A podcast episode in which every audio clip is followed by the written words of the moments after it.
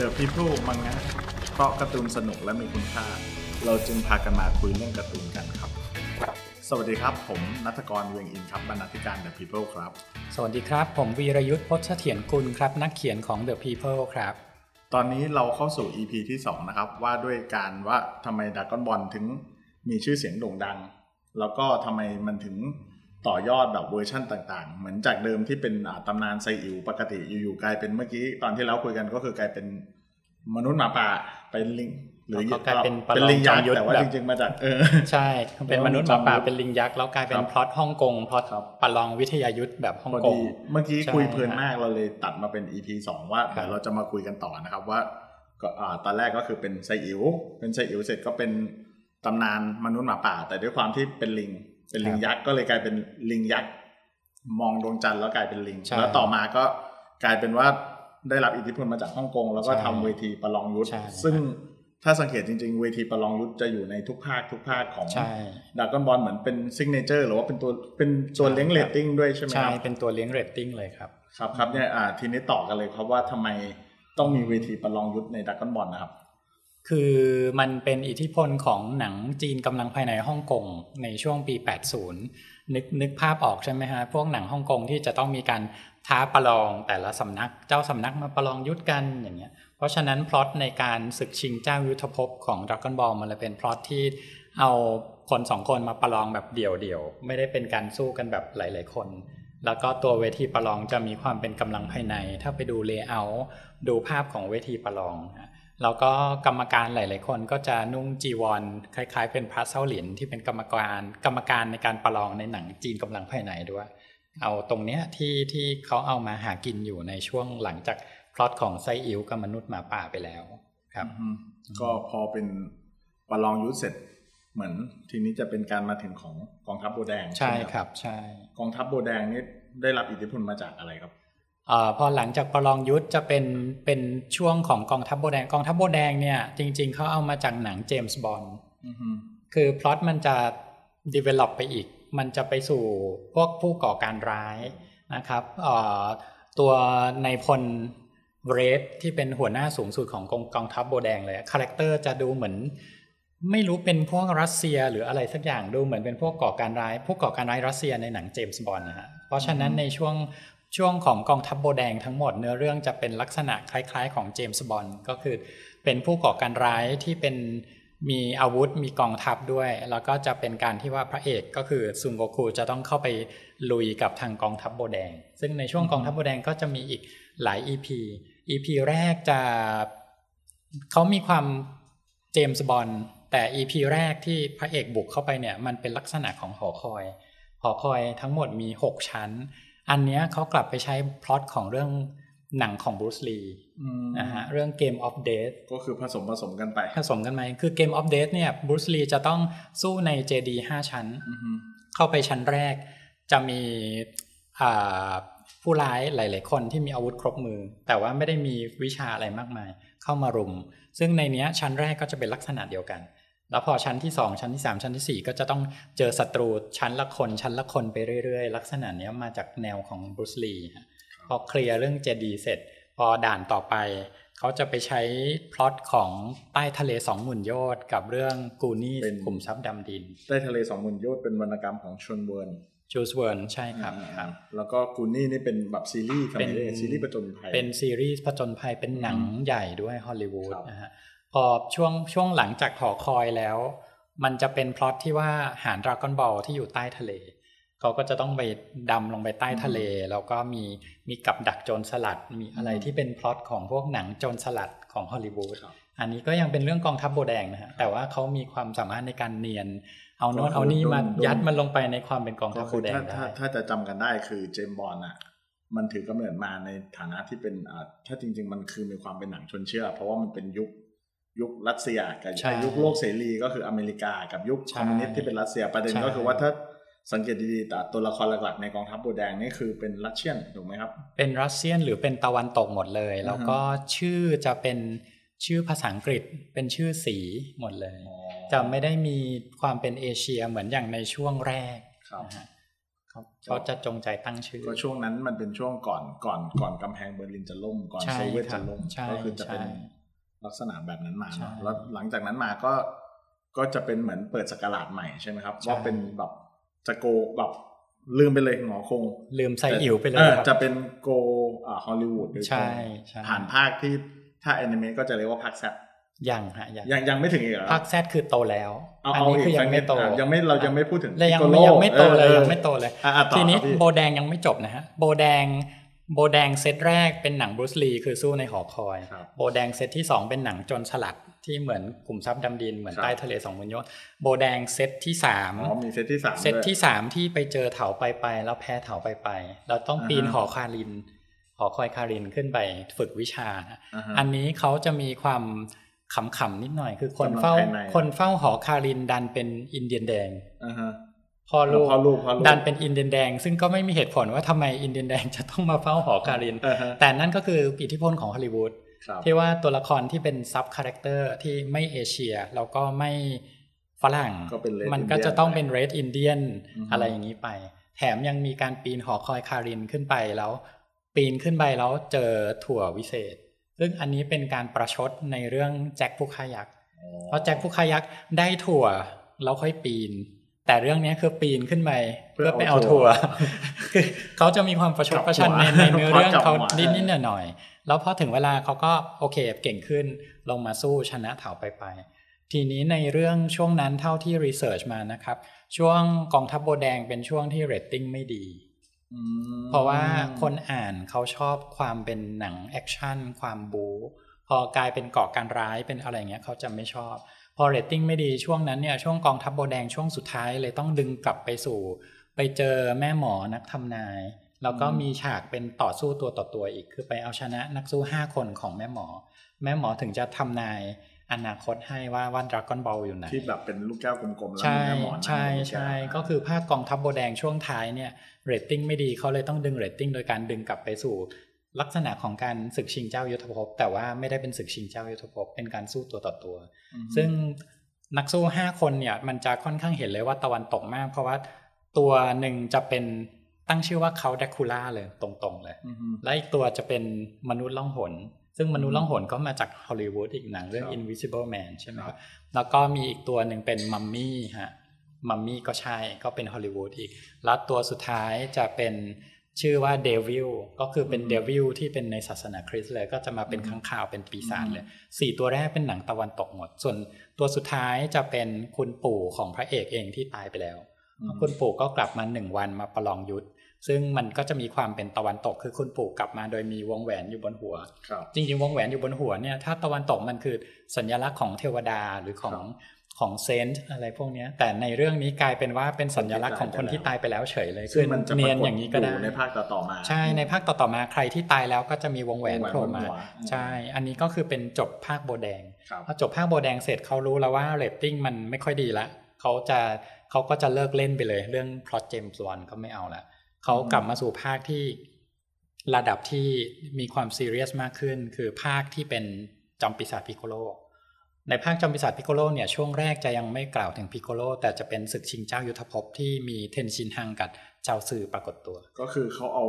เวทีประลองยุทธมาเพื่อเรียกเรตติ้งเพื่อเรียกเรตติ้งครับ เพราะว่าเรตติ้งภาคโบแดงเพราะว่ามัมันมันค่อนข้างถ้าแย่คแบรับบขอสั้นๆนิดนึงก็คือหลาย ๆ ครั้งที่แบบเหมือนกับว่าเรตติ้งคิดอะเริ่มไตกก็จะดึงกลับมาอย่ที่เวทีภาคซลประลองยุทธเซลใช่เกมครับหรือว่าใช่ครับภาคบูก็เปิดด้วยใช่ฉากประลองยุทธอะไรประมาณนี้ เหมือนช่วงนั้นเขาน่าจะมีปัญหาเรื่องคิดพล็อตเพราะว่าการดึงเทนชินฮังกลับมาเนี่ยคือเขาเอาไซอิ๋วกลับมาเล่นซ้ำอือฮึเพราะเทนชินฮังเนี่ยเขามีสามตา ซึ่งในเรื่องไซอิ๋วเนี่ยจะมีเทพสามตาคือเทพเออหลัง หรือเออหลังเฉิน เป็นคู่อริของซุนหงอคงในเรื่องไซอิ๋วต้นฉบับ เพราะฉะนั้นพอภาคนี้เขาเปิดตัวเทนชินหังมีสามตาเพื่อให้เห็นว่า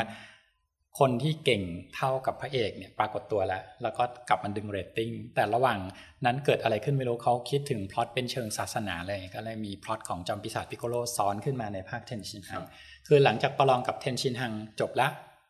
อยู่ดีๆคุริลินก็ตาย เราก็เปิดตัวจอมปีศาจพิโกโลแล้วก็ไปสู่พิโกโลภาคพ่อสู้เสร็จก็ไปสู่ภาคลูกแล้วก็เลยมาจูเนียร์ใช่เป็นตัวมาจูเนียร์แล้วพอตอนจบมาจูเนียร์ก็คือจบด r ก g อนบอลภาคธรรมดาไป หลังจากนี้ถึงจะเป็นภาค Z ถึงจะเริ่มโตก็ใช่พอเริ่มโตเสร็จเราจะไม่ถูกนำกลับมาอ้างอิงถึงอ่าตำนานไซอิ๋วอีกแล้วเพราะเราจะไปหลักๆจะไปฮอลลีวูดหมดใช่เลยเพราะครับพอพอเขาเริ่มโตเนี่ยในอนิเมะจะพูดเป็นภาค Dragon Ball Z ซึ่ง Dragon Ball Z เนี่ยพล็อตมันจะเป็นพล็อตที่เป็นซูเปอร์แมนมาเต็มๆเลยครับแซดแซดมาจากไหนคำว่าแซดอะ ไม่รู้ว่า Z มาจากไหนเหมือนกันครับ เท่าที่ดูก็ไม่ยังยังไม่เคยเจอแหล่งที่อ้างอิงคำว่าแซดนะครับ น่าจะมีแต่ว่ายังคนไม่เจอเท่านั้นเองแล้วในหนังสือการ์ตูนต้นฉบับก็ไม่มีใครพูดถึงคำว่าแซดด้วย ก็เลยยังไม่รู้ว่าอนิเมะคำว่าแซดมันมาได้ยังไงครับคือภาคนี้จะเป็นภาคที่เหมือนกับว่าอ่าโกคูแต่งงานกัใช่จีจีก็คือใช่ว่ามันมันผูกไว้ตั้งแต่ตอนอ่า ประลองยุทธแล้วว่าใช่เออสองครับคนนี้แต่งงานกัน แล้วทีนี้ใช่พอแต่งงานเสร็จก็คือมีลูกคือโกใช่อันแล้วหลังจากนี้ใช่ก็คือพลิกไปเลยว่าอ่าประมาณว่าถ้าเป็น Star Wars ก็จะเป็น Star Wars ประมาณภาคภาคเจ็ดใช่ไหมใช่ที่แบบมารู้ภาคลูกว่าแบบเอ้ยความจริงของชีวิตใช่ฉันมารู้ไม่ว่าได้เป็นมนุษย์โลกใช่ฉันไม่ได้เป็นอะไรใช่แต่ว่าใช่ฉันเป็นมนุษย์ต่างดาวใช่ซึ่งหลังจากนั้นมาก็จะมีมนุษย์ต่างดาวมาที่โลกมาอะไรใช่มาต่อสู้เป็นเรื่องเป็นราวตรงเนี้ยได้รับใช่อิทธิพลมาจากอะไรบ้างครับ อันนี้ตอนนั้นเลยนะครับ อิทธิพลหลักๆ มันคือซูเปอร์แมนเพราะว่าครับเปิดตัวว่าพระเอกเฉลยแล้วว่าทำไมถึงเก่งขนาดนี้ เพราะว่ามันไม่ใช่มนุษย์ แต่เป็นมนุษย์ต่างดาวที่ครับพ่อแม่ส่งยานให้หนีมาที่โลกก่อนที่ดาวจะระเบิดครับ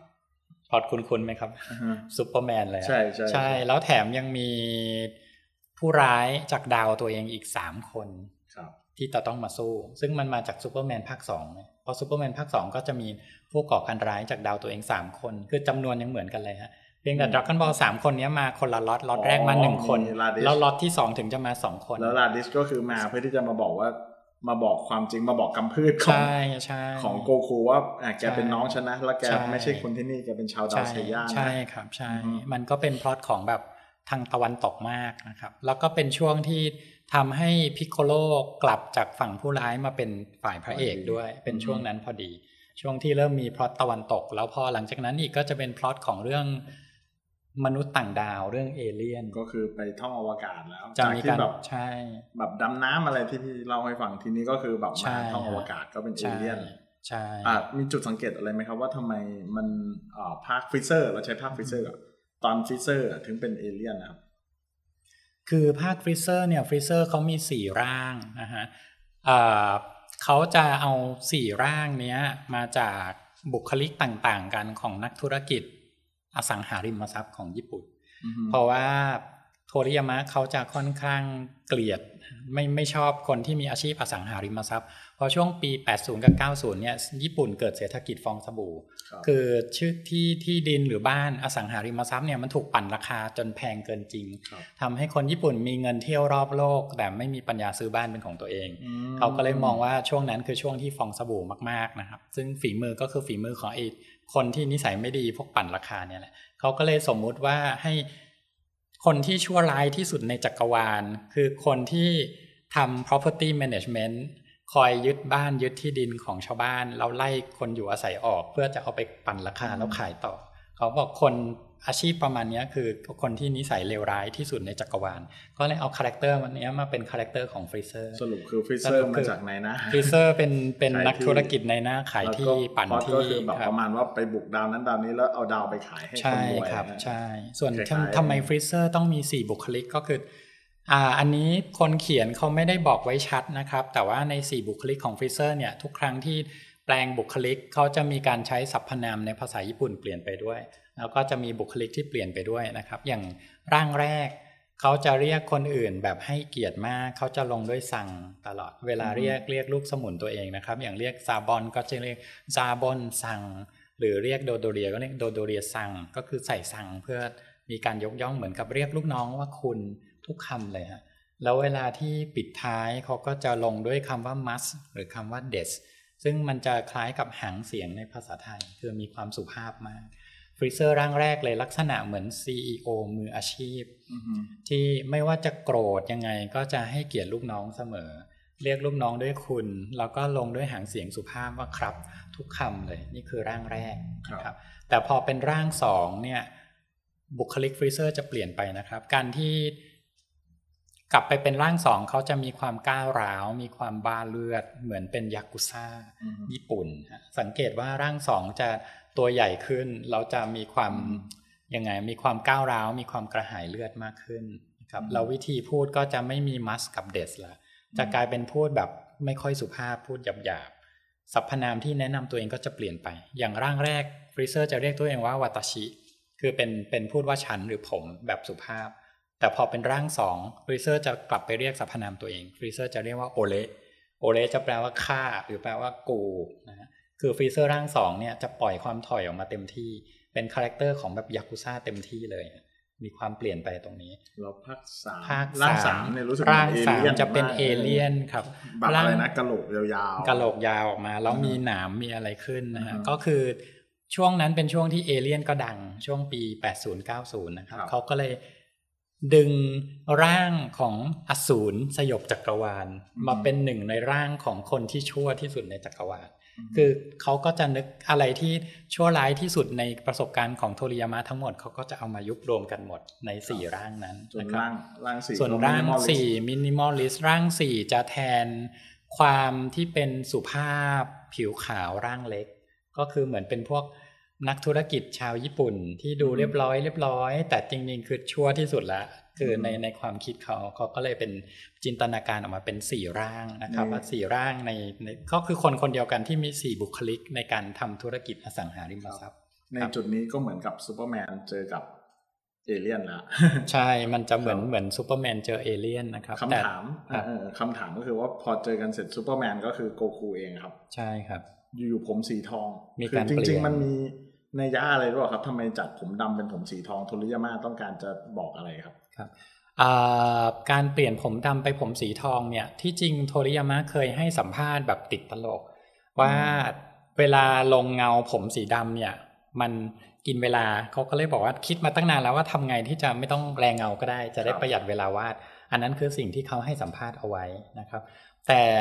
ถ้ามาตีความจริง ๆ เนี่ยมันมีความ ต้องการจะเป็นตะวันตกบางอย่างอยู่ เพราะว่าพอตอนที่โกคูแปลงร่างเป็นซูเปอร์ไซย่าเนี่ย ในการ์ตูนเขากลายเป็นผมสีขาว แต่เขาให้ให้อธิบายว่าเป็นผมสีทองเขาเขาอ้างว่าเขาแค่ขี้เกียจลง แต่ที่จริงแล้วมันน่าจะมีอะไรมากกว่านั้น เพราะว่าเขาไม่ได้แค่เปลี่ยนผมเป็นสีทองนะฮะถ้าไปดูลายเส้น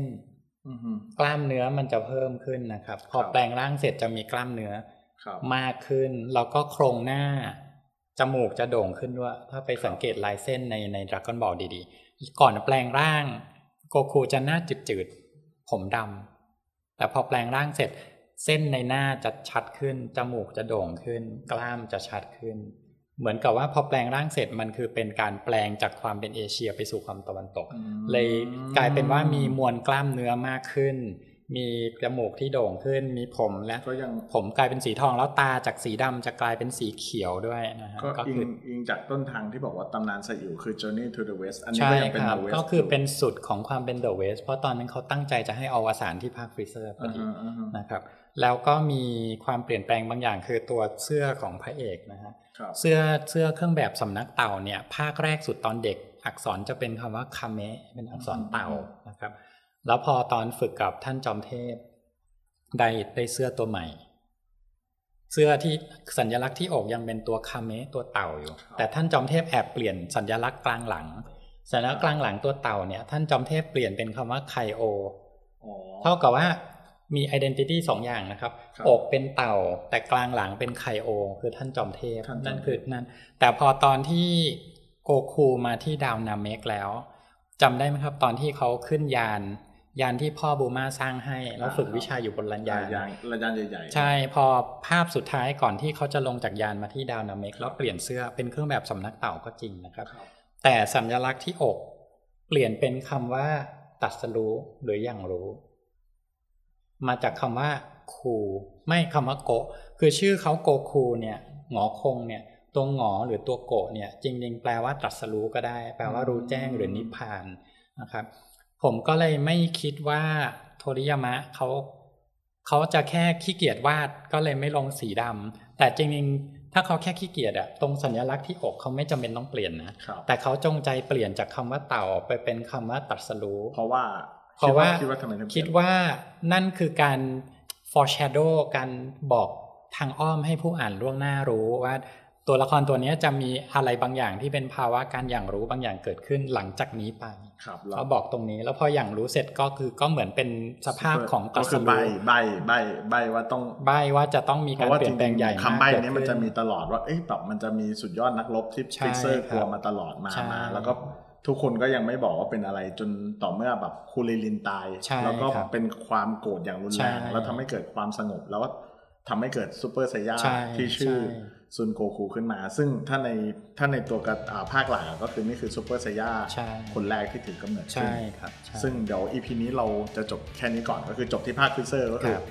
ในที่สุดโกคูก็ชนะฟรีเซอร์ละใช่แล้วก็ครับกลับมาที่โลกแล้วเราจะเหลือภาคเซลล์กับภาคจอมมารบูใช่ซึ่งครับเดี๋ยวเราจะใช่พูดกันใน EP ต่อไปว่าใช่ครับสองภาคนี้มีที่มาจากอะไรนะครับใช่ครับสำหรับวันนี้อ่าหมดเวลาแล้วครับเดี๋ยวคุยกันต่อใน EP ต่อไปนะครับ สำหรับ The People Manga ขอบคุณครับขอบคุณครับ